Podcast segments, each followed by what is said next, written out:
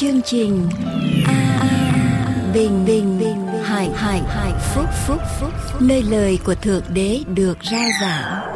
Vì nhân loại sống, chẳng phải chỉ nhờ vật chất mà thôi, mà còn nhờ mọi lời phán ra từ miệng thượng đế toàn năng.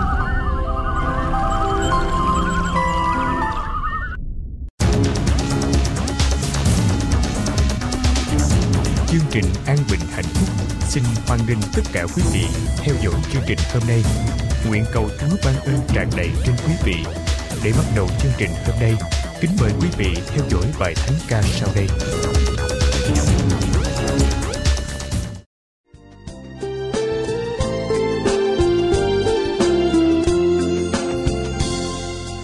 Ôi, cao quý thay Giêsu bạn thật.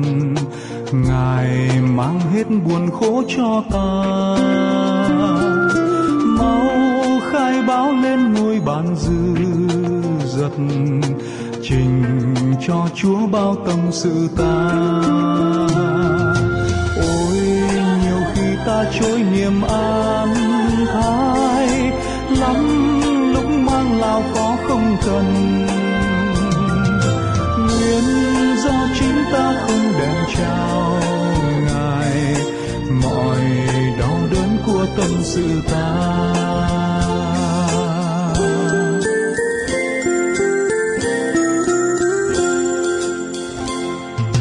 Ta nay dối ren ưu tư nào nề, gặp thử thách và cám dỗ luôn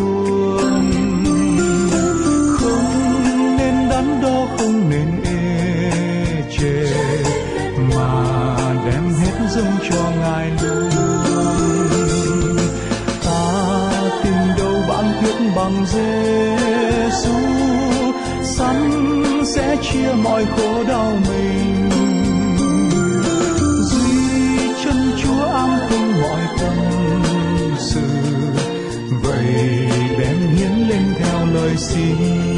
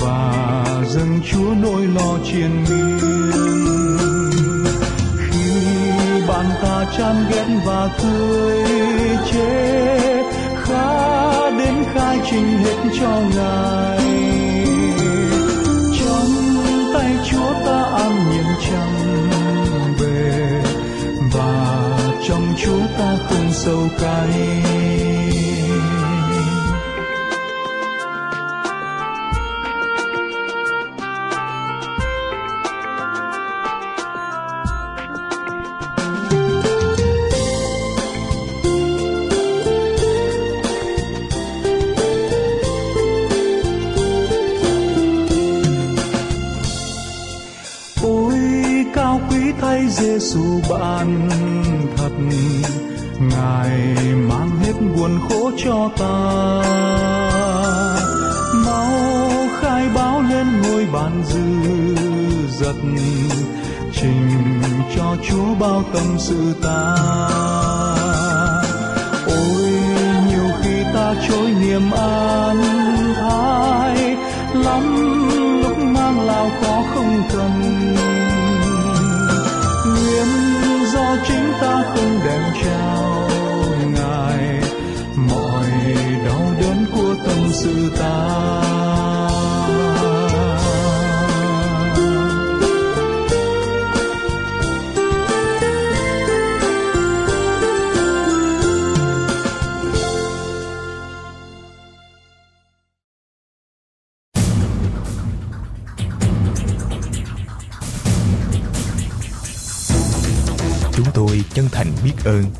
quý vị theo dõi chương trình An Bình Hạnh Phúc hôm nay.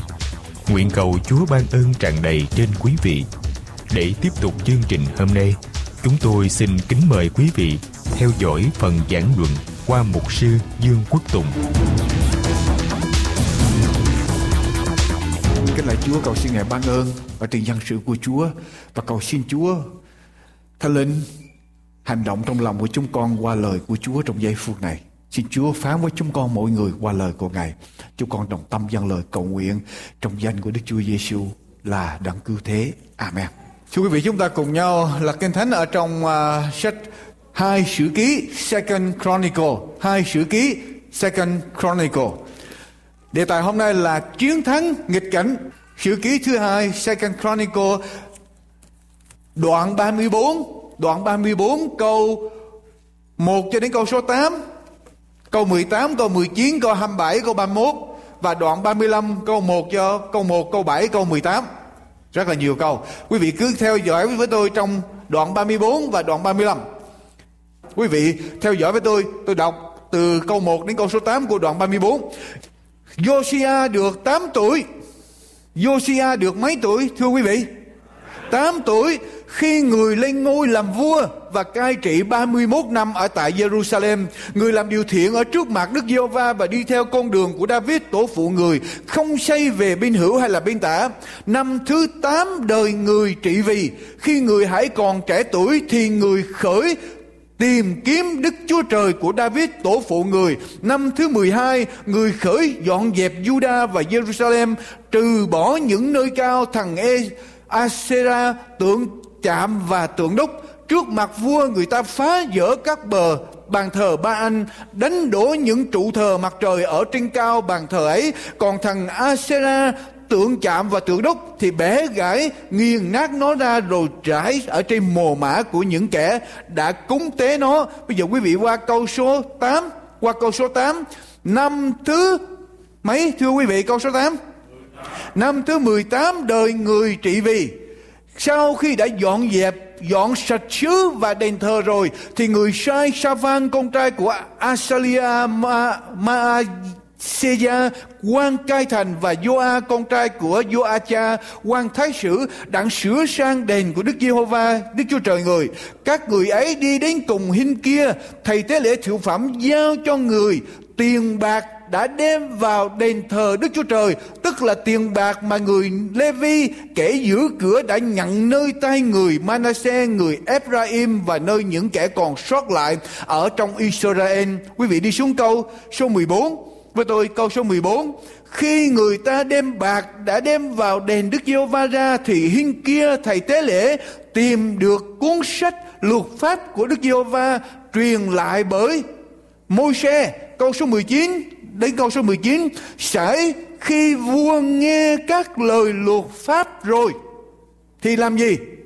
Xì xé áo mình. Bây giờ quý vị lật qua trang kế tiếp, câu số 27 câu câu số 31 câu số 31 của đoạn 34 câu số 31 chapter 34 verse 31 vua đứng tại chỗ mình lập giao ước ở trước mặt Đức Giê-hô-va, hứa đi theo Đức Giê-hô-va hết lòng hết ý gìn giữ các điều răn chứng cớ và luật lệ của Ngài. Đang làm trọn lời giao ước đã chép ở trong sách đấy qua đoạn 35 câu số 1 Josia giữ lễ vượt qua cho Đức giê tại Jerusalem ngày 14 tháng giêng họ giết con sinh về lễ vượt qua. Đi xuống câu số 7 verse 7 uh, câu số 7 Josia ban cho dân sự những súc vật nhỏ. Số là bao nhiêu, thưa quý vị? Ba vạn là bao nhiêu?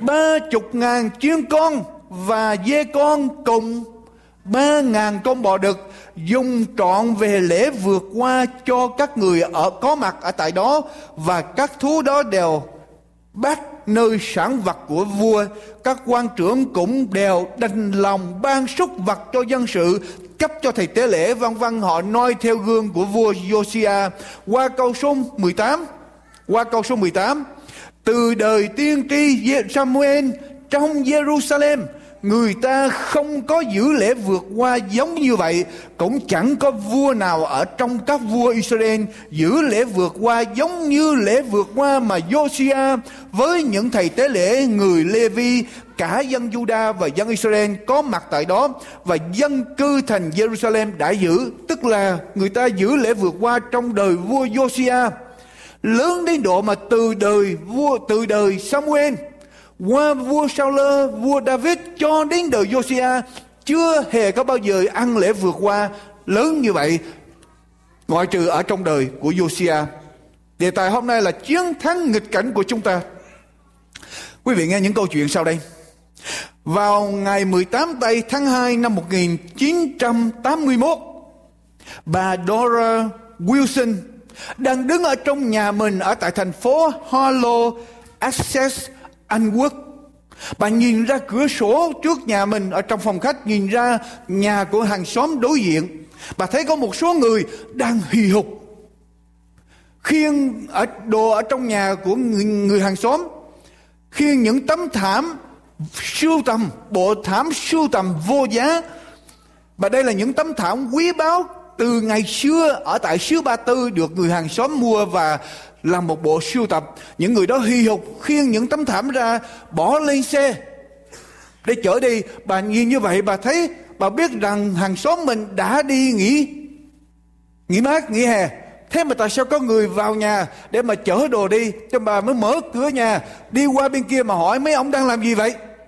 Tại sao mấy ông chở những tấm thảm quý giá này của hàng xóm tôi của my neighbors and và đem đem đi.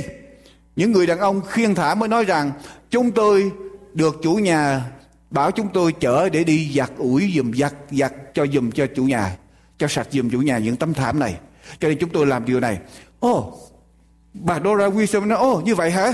Không như vậy thì lợi dụng cơ hội mấy ông giặt mấy ông chở thảm của người hàng xóm tôi đi giặt khi mấy ông vui lòng vô nhà tôi cũng chở thảm nhà tôi đi giặt tôi cũng có nhiều tấm thảm sưu tập giống như người hàng xóm của tôi. Và xin mấy ông vô chở đi giùm mấy người đang khiêng đồ thấy như vậy, ok, được, bà muốn thì chúng tôi làm. Cho nên họ vào, họ cũng chở hết, bỏ lên xe và họ chở đi luôn. Và sau đó người ta biết rằng họ chở đi mất luôn. Đó là một câu chuyện. Câu chuyện thứ hai. Có một số người leo núi khi họ leo lên đến đỉnh núi có một người lỡ trợt chân té xuống ở bên dưới Bây giờ những người ở trên đỉnh núi mới tìm cách để cứu những người cái, cái, cứu người bị té xuống bị nạn. Họ mới trường ra cái họ mới trường ra ngoài cái triền núi và gọi xuống ở bên dưới. Vô, tình trạng của anh ra sao bên dưới đó? Ở bên dưới này cái người bị té xuống trả lời có vẻ rên xiết tôi vẫn còn sống. I'm still alive. Tôi vẫn còn sống. Nhưng có lẽ hai cánh tay của tôi đã bị gãy mất rồi. Người ở bên trên mới nói, chúng tôi sẽ quăng dây xuống cho anh và kéo anh lên. Vô ở bên dưới, giọng ở bên dưới kêu lên, mau lên, xin vui lòng, mau lên để cứu tôi lên. Rồi người ta quăng dây xuống. Vài phút sau người ta bắt đầu kéo dây vô lên. Người ta kéo lên kéo đến khoảng 3 phần tư đoạn đường. Họ bây giờ mới chợt nhớ ra một điều. Anh vô bị gãy hai tay, mà làm sao nắm được dây để mà lên tới ba phần tư đoạn đường? Cho nên một người mới trường ra bà hỏi xuống vô cả hai cái tay của anh đều gãy, thì làm sao anh nắm dây được? Để lên đây. Bây giờ người ta nghe tiếng trả lời, anh vô trả lời không rõ tiếng mà thì răng của của tôi tức là anh lấy cái răng ngậm, ngậm cắn dây để cho người ta kéo lên. Tôi kể hai câu chuyện. Một người đàn bà biết tình trạng biết như vậy nhưng mà vẫn mời người ta vào họ chở đi luôn cho cho rồi chở đồ của mình đi luôn. Và một người đã gãy hết hai tay nhưng mà vẫn còn dùng răng để mà tranh đấu. Thưa quý vị ở trong cuộc sống của chúng ta chúng ta có thể sống như bà Wilson buồn trôi cho số mệnh mà kệ cho số phận chúng ta không còn tranh đấu nữa. Hay là chúng ta có thể sống như anh Joe kia gãy hết cả hai tay rồi nhưng vẫn còn dùng những gì còn lại dùng răng để mà cán dây để người ta kéo lên. Và thưa quý vị vua, vua Josiah là một tấm gương cho chúng ta. Ở trong kinh thánh chúng ta vừa đọc qua cuộc đời của vua Josiah. Là một sự tranh đấu. Thưa quý vị, có nhiều lúc chúng ta nghĩ rằng, chúng ta thường suy nghĩ lầm lẫn rằng, a mistake. Chúng ta thường suy nghĩ lầm lẫn rằng những người khác thành công. Nếu họ thành công hơn chúng ta là tại vì họ dễ dàng hơn chúng ta, họ may mắn hơn chúng ta. Chưa chắc. Tôi thưa với quý vị điều đó hoàn toàn sai lầm. Ngược lại thì có những người thành công lớn là những người thường gặp rất nhiều khó khăn, nghịch cảnh ở trong đời sống. Họ có nhiều sự bất lợi trong đời sống, nhưng họ phấn đấu để cuối cùng họ được thành công. Và vua Josiah từ đời Samuel cho đến đời của vua Josiah trong vòng 300 năm chưa Israel chưa hề ăn lễ vượt qua lớn như vua Josiah ở trong đời vua, vua Josiah nhưng đừng nghĩ rằng vua Josiah có sự tiện lợi. Ở trong cái ở trong cái ờ, ở trong cái hoàn cảnh của vua Josiah vua Josiah vẫn gặp những sự bất lợi như thường. Đây điều thứ nhất thưa quý vị. Trở lại với tôi đoạn 34 câu số 1 điều thứ nhất. Vua Josiah bắt đầu lên làm vua khi vua Josiah mấy tuổi thưa quý vị mấy tuổi 8 tuổi 8 tuổi lên làm vua quý vị nghĩ ngày hôm nay 8 tuổi có đủ sự khôn ngoan để làm vua không Quý vị ngày, ngày hôm nay nghĩ rằng 8 tuổi có đủ sự khôn ngoan để làm vua. Vua Josiah 8 tuổi lên làm vua. Josiah còn rất trẻ chỉ mới 8 tuổi. Đối với người Do Thái tuổi trưởng thành là 13 tuổi mới trưởng thành. Còn dưới 13 tuổi vẫn chưa có kinh nghiệm, chưa đủ kinh nghiệm, không có ảnh hưởng trên ai hết. Và vua Josiah bị một cái bất lợi đầu tiên là 8 tuổi mà lên làm vua. Vua Josiah bị cái bất lợi thứ hai là như thế nào? Sáng nghiệp vua cha của vua Josiah là Amon. Vua ông của vua Josiah là Manasseh, để lại cho vua Josiah một sản nghiệp rối ren. Một quốc gia rối ren một quốc gia thờ hình tượng, một quốc gia bị phá sản ở trong tâm linh, một quốc gia bội nghịch lại đức chúa trời, một quốc gia đang bị rủa xả vua ông là Manasseh là người đã quyến rũ dân sự của Chúa, làm những điều còn ác hơn những dân tộc xung quanh kinh thánh ghi trở lại nếu quý vị đọc qua đoạn 33 câu số 10 câu số 9 đoạn 33 câu số 9 quý vị sẽ thấy ông nội của vua Josiah là vua Manasseh là con người như thế nào? Manasseh quyến dụ Juda và dân cư Jerusalem đến đổi chúng làm điều ác. Ác như thế nào quý vị? Ác hơn các dân tộc mà Đức Giê-hô-va đã hủy diệt khỏi trước mặt dân Israel. Cho nên vua Josiah có cái sự thuận lợi, có sự may mắn khi lên làm vua không? Không hề có điều đó. Ngược lại thì có vua Amon là cha của vua Josiah hoàn toàn đi theo hình tượng dẫn dân sự của Chúa đi sai đường. Thứ ba, vua Josiah không hề có ai để làm gương tốt. No role model, positive role model cho vua Josiah. Không có một đấng tiên tri khi vua Josiah lên làm vua để đem luật pháp của Chúa, lời của Chúa cho vua Josiah. Quý vị nhớ đến đời thứ 18 của vua Josiah, người ta dọn dẹp đền thờ. Rồi sau khi dọn dẹp đền thờ người ta mới khám phá ra điều gì? Kinh thánh luật pháp của Chúa. Cả mấy trăm năm người ta bỏ mất lời của Chúa. Bây giờ vua Sia, vua sia cho dọn đền thờ và mới khám phá ra kinh thánh luật pháp của Chúa rồi mới đem đọc, đọc xong vua sia bây giờ mới kết ước với Chúa cho nên vua sia không hề biết con đường tốt như thế nào, không có ai làm gương tốt cho mình. 14 năm sau khi vua sia lên làm vua, tiên tri Jeremy mới được kêu gọi. Điều thứ tư, tình trạng suy đồi của dân Do Thái, nhà của Chúa bị bỏ hoang, luật pháp của Chúa lạc mắt không ai biết, không ai còn biết để mà dạy dỗ. Nhưng vua Josiah vượt qua những khó khăn đó để được thành thành công. Cho nên đừng bao giờ nói với tôi rằng muốn thành công tôi phải có những điều kiện như thế này. Tôi phải ở trong môi trường như thế này. Thưa quý vị, chưa chắc. Còn tùy vào chúng ta tranh đấu hay là buông buông xuôi điều thứ nhất vua Josiah làm gì? Thưa quý vị để cho vua Josiah thành công. Đọc lại với tôi đoạn 34 câu 3 đoạn 34 câu 3 đoạn 34 câu 3 điều thứ, thứ điều đầu tiên. Năm thứ 8 đời người trị vì. Josiah lên làm vua được 8 năm. Cho đến năm thứ 8 tức là lúc này Josiah được mấy tuổi? 16 tuổi. 16 tuổi khi người hãy còn trẻ tuổi thì người làm điều gì thưa quý vị? Khởi tìm kiếm Đức Chúa Trời của David, tổ phụ người. Năm thứ 8 đời người trị vì tức là 16 tuổi, Josiah quyết định tìm kiếm Đức Chúa Đức Chúa Trời. Điều đầu tiên Josiah làm là chọn, quyết định chọn điều tốt nhất. Không phải điều tốt hơn mà điều tốt nhất. Josiah quyết định chọn điều tốt nhất. Quyết định đi tìm Đức Chúa Trời của David tổ phụ mình. Josiah làm vua được 8 năm. Đáng lý, ở ngôi vua 8 năm bây giờ là Josiah trở nên kiêu ngạo. Josiah hãnh diện với địa vị của mình. Bây giờ nói là mọi người phải nghe theo. Josiah có thể buông người, chìm người, chìm đắm người vào ở trong xa hoa. Mê đắm vào ở trong xác thịt.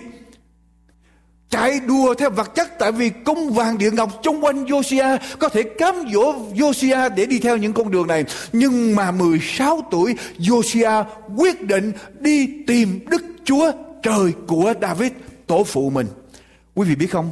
16 tuổi. Đó là tuổi gọi là tuổi teenager. Phải không? Teenage. Đó là cái tuổi vị thành. Thành niên quý vị biết cái tuổi mà khó dạy nhất là tuổi nào không? Quý vị biết tuổi khó dạy nhất là tuổi nào không? Teenage. Tuổi vị thành niên. Và quý vị biết cái tuổi nào là cái tuổi là luôn luôn cho mình giỏi, mình biết tất cả mọi sự không? Biết hơn cha, hơn mẹ, hơn tất cả mọi sự. Tuổi nào quý vị? Teenager. Đúng rồi. Teenager là cái tuổi mà kiêu ngạo hãnh diện. Nhưng Josia ngay ở trong cái tuổi đó quyết định đi tìm Đức Chúa Trời của tổ phụ mình.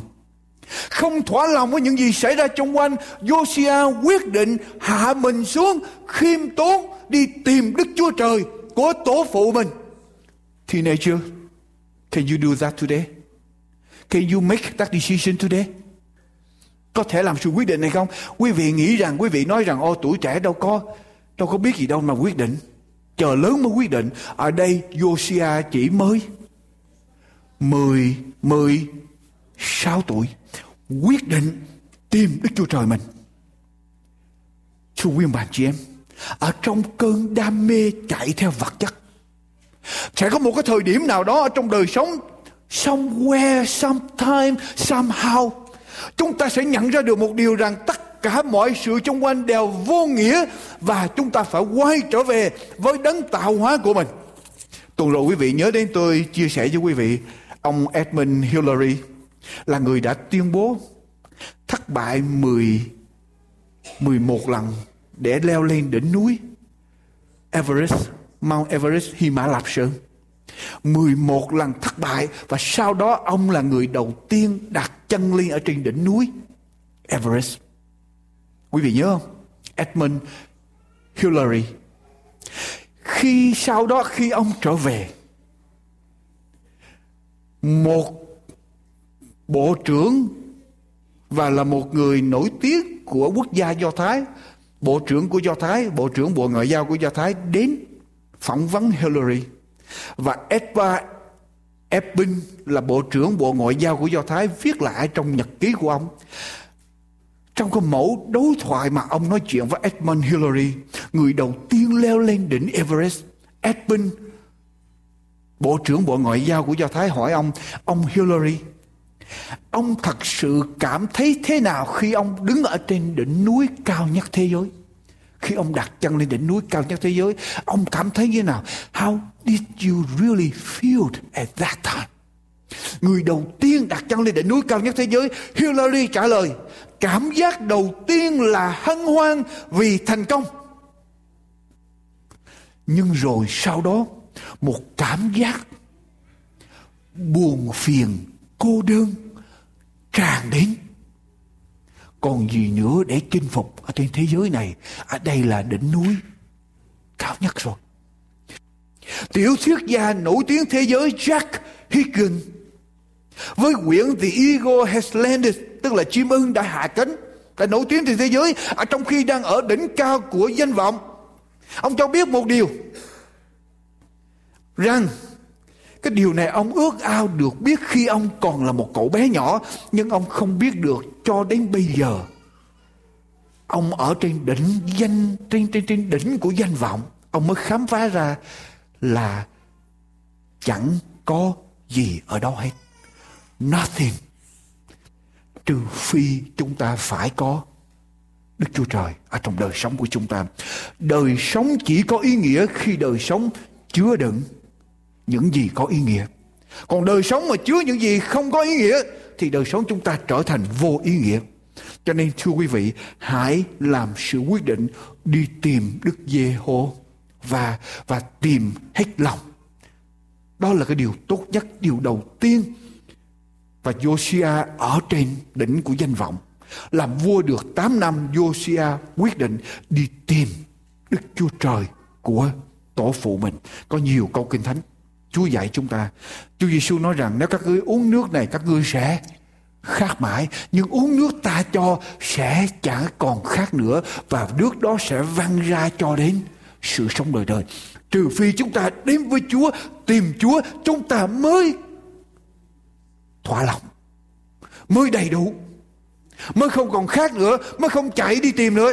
Còn nếu chúng ta không đến với Chúa, chúng ta sẽ tiếp tục chạy đi tìm đi tìm đi tìm hoài ở trong đời sống chúng ta và tìm mãi cho đến ngày chúng ta chết, chúng ta vẫn còn phải đi tìm. Trừ phi chúng ta đến với với Chúa và uống nước của Chúa cho. Bây giờ điều thứ hai Josiah làm là gì, thưa quý vị? Đọc tiếp cho tôi câu đoạn 34 câu 3 câu 3 phần B, năm thứ 12 tức là bây giờ Josiah mấy tuổi Năm thứ 8 là 16 tuổi, năm thứ 12 là Josiah bây giờ được mấy tuổi? 20 tuổi.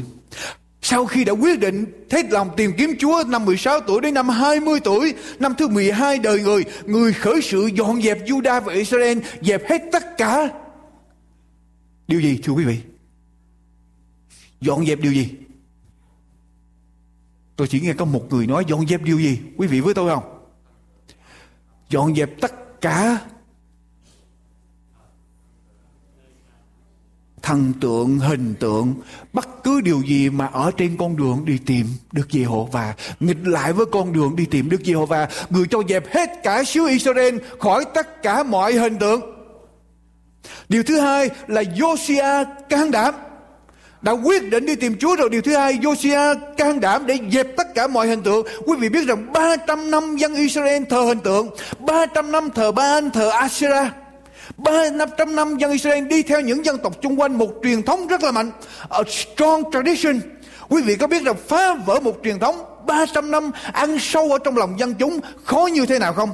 Josiah có thể bị lật đổ, có thể bị đảo chánh, có thể bị ám sát, bị giết bất cứ giây phút nào. Nhưng mà Josiah quyết định tìm kiếm Chúa. Và bây giờ Josiah can đảm dẹp bỏ tất cả mọi hình tượng, dẹp bỏ tất cả mọi chướng ngại ở trên con đường, ngăn chặn ông đi tìm Chúa.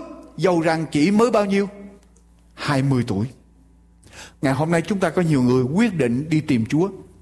Quyết định đi tìm Chúa nhưng mà chúng ta không can đảm để dứt khoát với những gì nghịch lại trên con đường chúng ta đi tìm Chúa không can đảm từ bỏ những gì nghịch lại trên con đường đi tìm Chúa. Chúng ta muốn đi tìm Chúa, nhưng mà chúng ta cũng muốn kéo theo luôn cái rào mọt đằng sao tất cả những gì mà chúng ta thích, nắm tất cả những cái vật chất, tất cả những gì mà chúng ta cầu thích, nghĩa một, nói một cách khác, chúng ta tiếp tục tìm Chúa thờ một bên và thờ bất cứ thằng gì khác một bên kia. Chúng ta không can đảm để mà dứt khoát. Chúng ta phải làm sự quyết định dứt khoát, thưa quý vị khi chúng ta đã quyết định tìm Chúa một tay rồi cả hai tay chúng ta phải níu lấy Chúa đừng có một tay níu Chúa một tay níu tội lỗi của thế gian rất quan trọng Josiah can đảm thực hiện con đường của mình. Ngày hôm nay dân sự của Chúa cũng phải can đảm. Quý vị phải can đảm làm điều đó. Quyết định tìm kiếm Chúa và can đảm Dứt khoát với những gì ngăn chặn ở trên con đường tìm kiếm Chúa, nghịch lại đường lối Chúa. Còn nếu không, quý vị không thể nào tìm tới đi tới được đâu quý mà chị em. Kiến trúc sư nổi tiếng thế giới Frank Lloyd Wright. Frank Lloyd Wright làm kể là một câu chuyện như thế này. Có vẻ là không có gì quan trọng, nhưng ông nói rằng cái câu chuyện này xảy ra khi ông 9 tuổi. Và cái câu chuyện đó có ảnh hưởng sâu đậm vào trong tâm hồn của ông để giúp cho ông được thành công ngày hôm nay trở thành nổi tiếng ở trên thế giới. Ông kể lại khi ông 9 tuổi và một mùa đông, khi ông 9 tuổi, ông mới cùng một người chú của mình và cái ông chú này rất là nghiêm nghị. Đi ngang qua một cánh đồng tuyết từ ở phía bên này cánh đồng, đi ngang qua bên kia cánh đồng. Khi đi đến cái mục tiêu ở phía bên kia của cánh đồng, người chú tới trước, rồi người chú đứng đó chờ ông. Sau đó ông mới đi tới thì người chú mới nói ông, con hãy quay trở lại và nhìn cái dấu chân in ở trên tuyết của chú và của con. Hai chú cháu quay trở lại để nhìn bốn cái dấu chân in ở trên tuyết. Từ cái cánh đồng phía bên kia dẫn đến cái mục tiêu của cánh đồng bên này, ông nhìn ông thấy cái dấu chân của người chú, hai cái bàn chân của người chú, thẳng tắp như là một cái mũi tên được bắn từ ở bên kia qua tới bên này. Của bờ bờ ruộng trong khi đó ông nhìn lại cái dấu chân của ông, một đứa bé 9 tuổi, nhìn lại dấu chân của mình, ông thấy chạy tới rồi chạy vào ở trong hàng rào, rồi chạy đuổi con này, chạy nhìn cái chỗ khác, cứ chạy qua chạy lại tùm lum hết trơn hết trọi, cuối cùng mới đến. Người chủ mới nói với ông điều này, nhìn cho kỹ dấu chân, nhìn cho kỹ dấu chân, con có thấy hai dấu chân của chú không? Chúng dẫn thẳng đến mục tiêu của chú đó là một bài học quan trọng cho đời sống. Hai dấu chân của chú dẫn thẳng đến mục tiêu của chú ở phía bên này bờ ruộng. Trong khi của con chạy tùm lum hết, you see how my tracks aim directly to my goal. There is an important lesson in that for life và ông nói, nhiều năm sau khi thành công trở thành nổi tiếng ở trên thế giới, ông luôn luôn nhắc lại kinh nghiệm này là một cái kinh nghiệm ảnh hưởng rất lớn cho đời sống của ông, sự thành công của ông. Vua Josiah quyết định tìm kiếm Chúa, nhưng không phải chừng đó là đủ. Vua Josiah còn can đảm dứt khoát loại bỏ tất cả những gì cám dỗ chi phối ở trên con đường đi đến với lại và Chúa Thưa quý vị, và chúng ta cũng phải làm như vậy ở trong đời sống của chúng ta. Ở trong sách Cô-rinh-tô thứ nhất đoạn 9 câu 24 đến câu 27. Cô-rinh-tô thứ nhất đoạn 9 câu 24 đến câu 27. Đoạn 9 câu 24 cho đến câu 27 của sách Cô-rinh-thiên. Cái thánh nói gì thưa quý vị? Của sách Cô-rinh-tô, cái thánh nói gì? Anh, em há chẳng biết rằng ở trong cuộc chạy thi nơi trường đua, hết thải đều chạy nhưng chỉ một người được. Thưởng sao? Vậy anh em hãy chạy cách nào cho được? Thưởng anh em là ai, thưa quý vị? Anh em là ai, thưa quý mà chị em? Anh em tất cả con cái chúa, tất cả con cái chúa đều đang chạy. Chạy đua để mà đạt cho được cái mục tiêu, cái giải thưởng mà chúa kêu gọi chúng ta. Nhưng mà quý vị chạy. Rồi quý vị, chạy chừng bước, xong chạy qua bên hữu 10 bước. Xong có chạy về chừng hai, ba bước, xong chạy qua bên tả, mười mấy bước. Chuyện gì xảy ra cho con đường chúng ta chạy? Chúng ta chạy tùm lum hết. Rồi cuối cùng có tới đích được không? Sẽ không tới đích được. Đọc lại với tôi. Anh em há chẳng biết rằng, anh em há chẳng biết rằng ở trong cuộc chạy thi nơi trường đua, hết thải đều chạy nhưng chỉ một người được thưởng sao? Vậy anh em hãy chạy cách nào cho được thưởng? Tất cả đều được thưởng nhưng mà phải chạy để mà được thưởng. Hết thải những người đua tranh tự mình chịu lấy mọi sự kiên kỵ. Họ chịu vậy để được mão triều thiên hay hư nát. Nhưng chúng ta chúng ta là ai thưa quý vị? Chúng ta là con cái Chúa có chịu kiên kỵ, kiên cử ở trên con đường chúng ta chạy đua không? Yes, no. Không biết. Thưa quý vị, chúng ta có kiên cử trên con đường chúng ta chạy đua không? Kinh Thánh nói rõ ràng. Những người chạy đua người ta kiên cử tập luyện để người ta chạy cho đạt cho được mục tiêu để người ta thắng. Chúng ta cũng chạy và chúng ta cũng phải kiên cử nhưng chúng ta chịu vậy không phải để một cái mão triều thiên hay hư nát mà để được một cái mão triều thiên. Như thế nào? Không hay hư nát, còn lại đời? Trời đời, Cho nên chúng ta đều phải chạy Nhắm mục tiêu, Gạt bỏ đi những gì chi phối, Dứt khoát, can đảm dứt khoát những gì chi phối chúng ta, để chúng ta tiến tới. Ở trong con đường của chúng ta, vậy thì tôi chạy, chẳng phải là chạy ba vơ tôi đánh chẳng phải là đánh gió xong tôi đãi thân thể tôi một cách nghiêm khắc. Bắt nó phải phục e rằng sau khi tôi giảng dạy kẻ khác mà chính mình phải bị bỏ chăng? Tất cả chúng ta phải chạy. Không phải chỉ có mục sư thôi, không phải chỉ có trưởng lão đâu, mà tất cả mọi người đều phải chạy, và tất cả mọi người đều phải kiên kỵ ở trên kiên cử ở trên con đường chúng ta chạy. Cho nên mỗi ngày phải nhắc nhở mục tiêu của quý vị. Đừng quên mục tiêu đó mỗi ngày. Phải nhắc nhở để chúng ta tiến tới sau đó vua Josiah còn làm gì nữa, thưa quý vị? Vua Josiah chọn điều tốt nhất, quyết định chọn điều tốt nhất. Rồi Josiah can đảm gạt bỏ đi những gì chung quanh, ngăn chặn trên con đường đi tới mục tiêu của mình. Và điều thứ ba Josiah làm là gì? Thưa quý vị, sau đó vua Josiah làm gì? Câu câu số 7 đoạn 35 câu số 7 vua, vua Josiah ăn lễ vượt qua như thế nào? Vua Josiah ban cho dân sự những súc vật nhỏ số là ba vạn chiên con ba chục ngàn con chiên con và dê con cùng ba ngàn con bò được dùng trọn về lễ vượt qua cho các người có mặt tại đó và các thú đó đều bác nơi sản vật của vua. Ngày xưa người ta không có nhà băng không có tiền tệ cho nên ngày xưa gia tài ai mà giàu đó là tính theo có bao nhiêu con chiên? Súc vật thu nuôi, gia súc nuôi. Cho nên giàu đó là tính ở trên những con chiên, có được bao nhiêu con chiên. Và ở đây vua Josia chẳng những quyết định chọn điều tốt nhất là tìm kiếm Chúa, chẳng những can đảm dứt khoát với lại truyền thống chung quanh, mà vua Josia sẵn sàng hy sinh trong mục tiêu, sẵn sàng, nói một cách khác, sẵn sàng chi. Có mục tiêu, có mục tiêu, can đảm dứt khoát có nhiều người có mục tiêu, can đảm dứt khoát. Nhưng mà, túi thì, tới tiền thì thủ lại. Không có sẵn sàng chi, không sẵn sàng hy sinh. Có một người chấp sự, một sư giảng. Hãy cho hội thánh này phát triển. Ông chấp sự, hallelujah. Một sư giảng cho hội thánh này có được đầy dẫy thánh linh. Ông chấp sự, hallelujah một sư nói, hãy cho hội thánh này có thêm người. Ông chấp sự nói, hallelujah. Một sư nói, hội thánh này cần tiền. Ông chấp sự, thôi để hội thánh y hệt như vậy.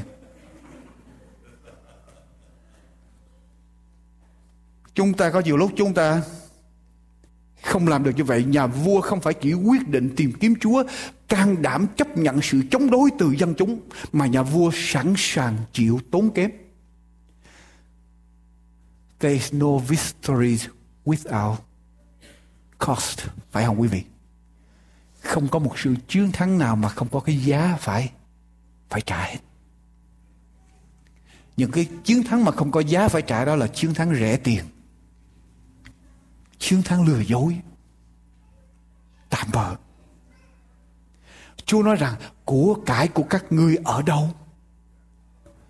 Lòng của các ngươi ở đâu? Nếu lòng chúng ta ở với Chúa, Chúa là mục tiêu cao quý nhất trong đời sống của chúng ta. Chúng ta can đảm dẹp những cái truyền thống trong quanh và chúng ta sẵn sàng đi tới thì của cải chúng ta phải đặt vào đó. Người ta nói cái dây thần kinh mà bán nhạy nhất là dây thần kinh nào quý vị biết không? Cái dây thần kinh mà bén nhạy nhất là most sensitive nerve in our body. Cái dây thần kinh bén nhạy nhất là dây thần tiên, dây thần kinh điều khiển cái tay thò vào túi mở bóp lấy tiền. Đó là dây thần kinh bén nhạy nhất, thưa quý vị. Của cải các ngươi ở đâu thì lòng của các ngươi. Sẽ đó giống như một sư với làm chấp sự hồi nãy giảng cái gì cũng được hết nhưng mà đến tiền là có chuyện đó nha. Có đổ máu đó. Thưa quý vị. Josiah sẵn sàng hy sinh cho mục tiêu. Nhiều người có mục tiêu nhưng lại để những chuyện lạc vặt chi phối ở trên con đường đến mục tiêu. Nhiều người có mục tiêu dẹp được những chuyện lạc vặt nhưng lại buồn xỉn ở trên con đường đến mục tiêu sợ tốn kém, sợ gian khổ, sợ nhọc nhằn, sợ mất tiện nghi, sợ mất ăn, mất ngủ cuối cùng, có mục tiêu cũng chẳng có bao giờ đi tới mục tiêu hết không thể nào tới mục tiêu được một ngày kia ngao hoàng và hoàng hậu Kazarina tổ chức một buổi tiệc để vinh danh những người phục vụ ở trong vương triều. Nhà vua mới gửi những tấm thiệp ra mà mời khách đến, những vị khách sang trọng quý để đến dự buổi tiệc đó. Và mà nhà vua yêu cầu mỗi người tới dự phải cầm cái tấm thiệp mời ở trong tay. Khi khách mời đến dự tiệc cầm tấm thiệp đến trên tay, đi tới đi tới hoàng cung, lính canh không có kiểm soát cái tấm thiệp cầm ở trong tay coi thử đúng cái danh cái danh xưng của người đó để đi vào dự tiệc hay không mà lính canh chỉ kiểm soát cái bàn tay của mỗi người tới tham dự Mấy người khách tới lấy làm lạ, tại sao không kiểm soát thiệp coi thử có đúng người tới dự mà lại kiểm soát tay. Chưa hết. Sau đó họ còn thắc mắc không biết rằng ai sẽ được mời làm khách danh dự, ngồi ở giữa nhà vua với hoàng hậu ở trong buổi tiệc này. Đó là một vinh dự. Cho nên mọi người đều thắc mắc. Cuối cùng cái danh cái tên của người khách danh dự được đọc lên, được được được được neo lên. Mọi người đều kinh ngạc. Một người đàn bà hèn mọn là người đã lau chùi hoàng cung ở trong nhiều năm được làm khách danh dự ngồi ở giữa nhà vua và hoàng hậu tất cả đều bàng hoàng hỏi lý do, thì lý do những người lính canh đã kiểm điểm theo chỉ thị, điểm, kiểm điểm những bàn tay, và cuối cùng họ chọn bàn tay của người đàn bà. Là bàn tay đã chai cứng vì lau chùi, vì trung thành làm việc, vì lau chùi, vì lo giữ hoàng cung được sạch sẽ. Thưa quý vị, danh dự không phải dựa ở trên nhận xét bề ngoài, dựa trên học thức, dựa trên tiền bạc, mà dựa ở trên lòng trung tín chuyên cần và không quản ngại để phục vụ do sacrifice quý vị thấy có ai đem có honor đem cái danh dự để cho những người nhận vào không có ai được vinh danh vì mình nhận vào nhiều không? Mà toàn là vinh danh vì họ làm gì? Đóng góp, phục vụ cho nhân loại. Và vua Josiah sẵn sàng hy sinh tài sản để dẫn đất nước trở về với Chúa. Ở trong sách ECCN quý vị mở với tôi. ECGN. Đoạn 22 câu 30 của sách ECGN. Kinh Thánh nói như thế nào? ta đã tìm một người ở trong vòng chúng nó đang làm gì đang làm gì, thưa quý bạn chị em chúa tìm để làm gì đang xây lại tường thành vì đất mà đứng chỗ sức mẻ ở trước mặt ta hầu cho ta không hủy diệt nó xong ta chẳng tìm được một ai nói một cách khác tường đang bị nứt tường cần được xây trở lại, công việc đang cần, Công việc Chúa đang cần người làm. Nhưng mà Chúa đi tìm không có một người nào sẵn sàng đưa tay để mà mà làm. Không có một người nào sẵn sàng đưa tay để mà làm. Ta đã tìm một người trong vòng chúng nó. Đặng xây lại tường thành vì đất mà đứng chỗ sức mẻ trước mặt ta. Hầu cho ta không hủy diệt nó. song ta chẳng tìm được một ai. Ở đây Chúa đang nói về dân Israel ngày xưa. Tôi mong ước rằng Chúa đến với hội thánh của Chúa. Chúa nói với mỗi một người trong chúng ta. Ta đi tìm những người. Thấy công việc nhà của ta.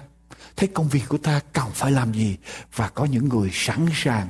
Không phải chỉ nói mà sẵn sàng. Dấn thân. Đưa tay vào để làm. Chịu đổ mồ hôi để mà làm. Chịu nhọc nhằn để mà làm. Hy sinh để mà làm.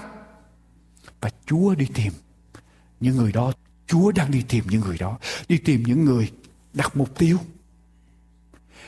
sẵn sàng dứt khoát với những gì chi phối trên con đường đến mục tiêu và sẵn sàng hy sinh để đạt cho được mục tiêu đó như là vua Josiah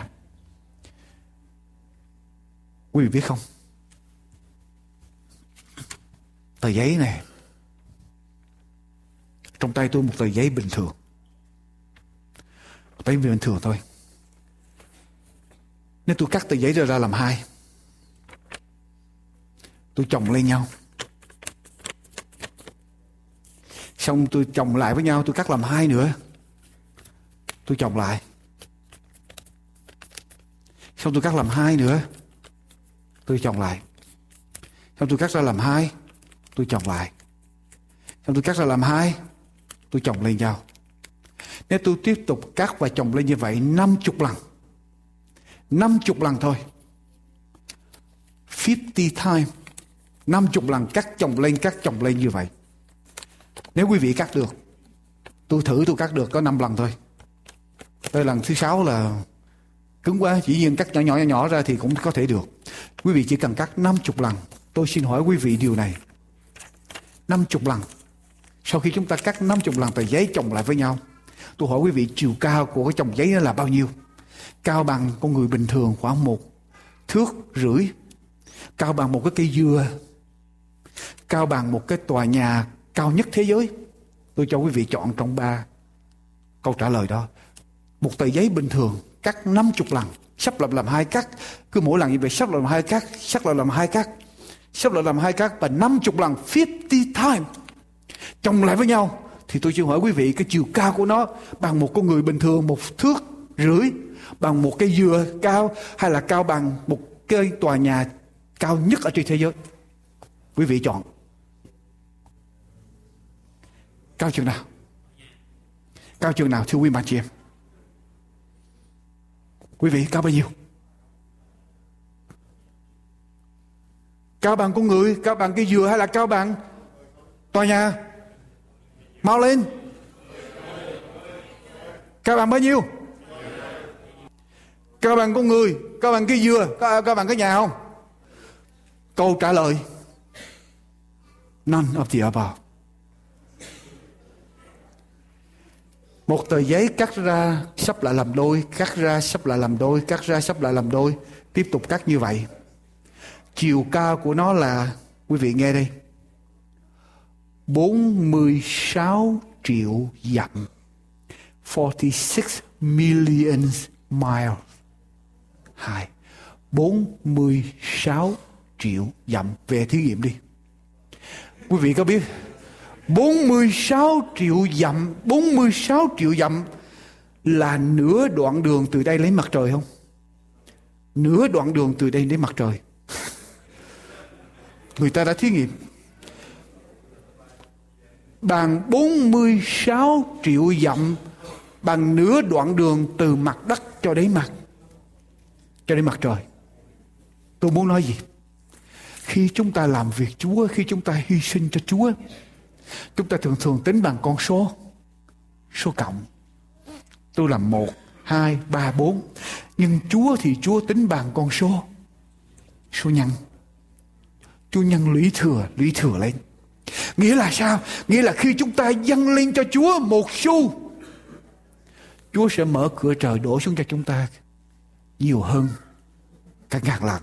Khi chúng ta dâng lên Chúa một cái thùng, Chúa sẽ đổ xuống cho thế chúng ta cả một dòng sông. Khi chúng ta dâng lên Chúa một căn nhà Chúa đổ xuống cả một cái biển cho chúng ta. Nếu chúng ta thật sự dâng cuộc đời của chúng ta dâng tất cả cho mục tiêu của Chúa, cho lý tưởng cao quý, cho chương trình tuyệt vời của Chúa, quý vị, quyền năng của Chúa sẽ tràn đổ ở trong tâm hồn của mỗi người, trong tâm hồn của người đó. Làm được những việc diệu kỳ nếu quý vị thật sự, thật sự dâng hiến cuộc đời của quý vị cho Chúa. Tôi đã kinh nghiệm qua ở trong cuộc đời tôi thưa quý vị. Khi chúng ta thật sự hết lòng, hết lòng, hết lòng dâng hiến lên cho Chúa giống như trong tờ giấy. Chúa sẽ làm cấp số nhân và Chúa sẽ làm được những điều diệu kỳ trong danh của Chúa.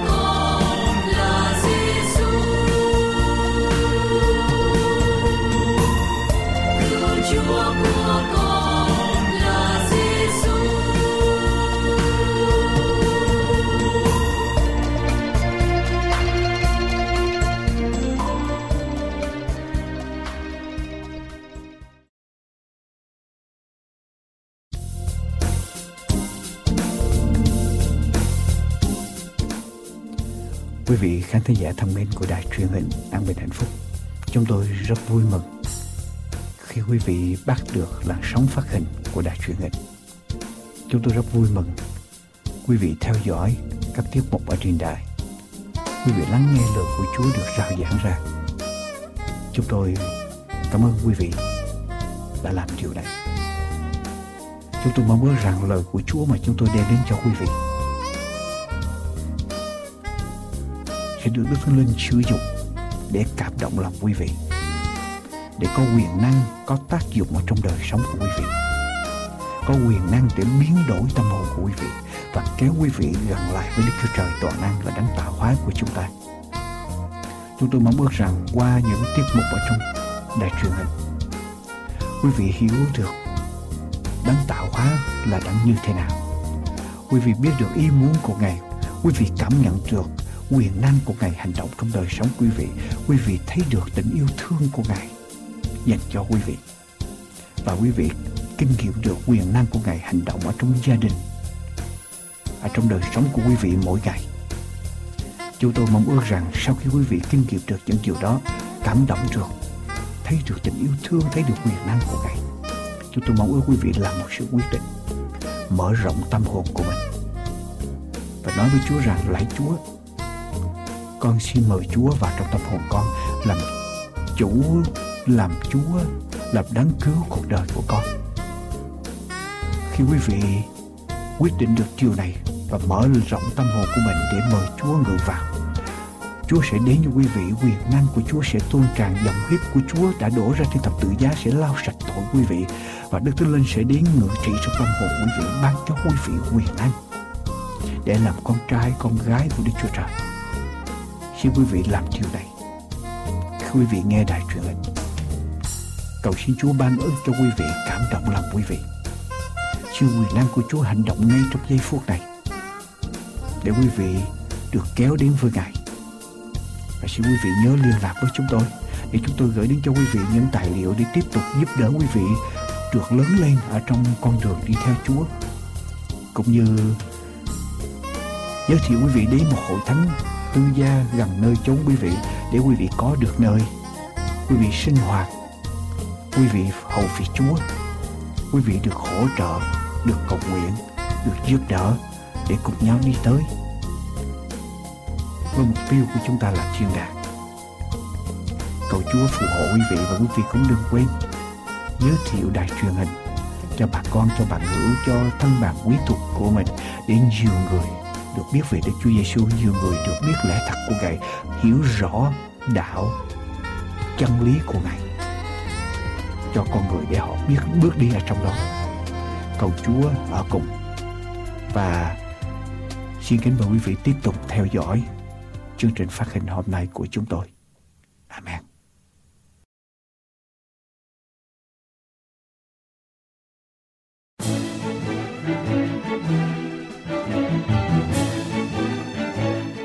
Bình, hạnh phúc.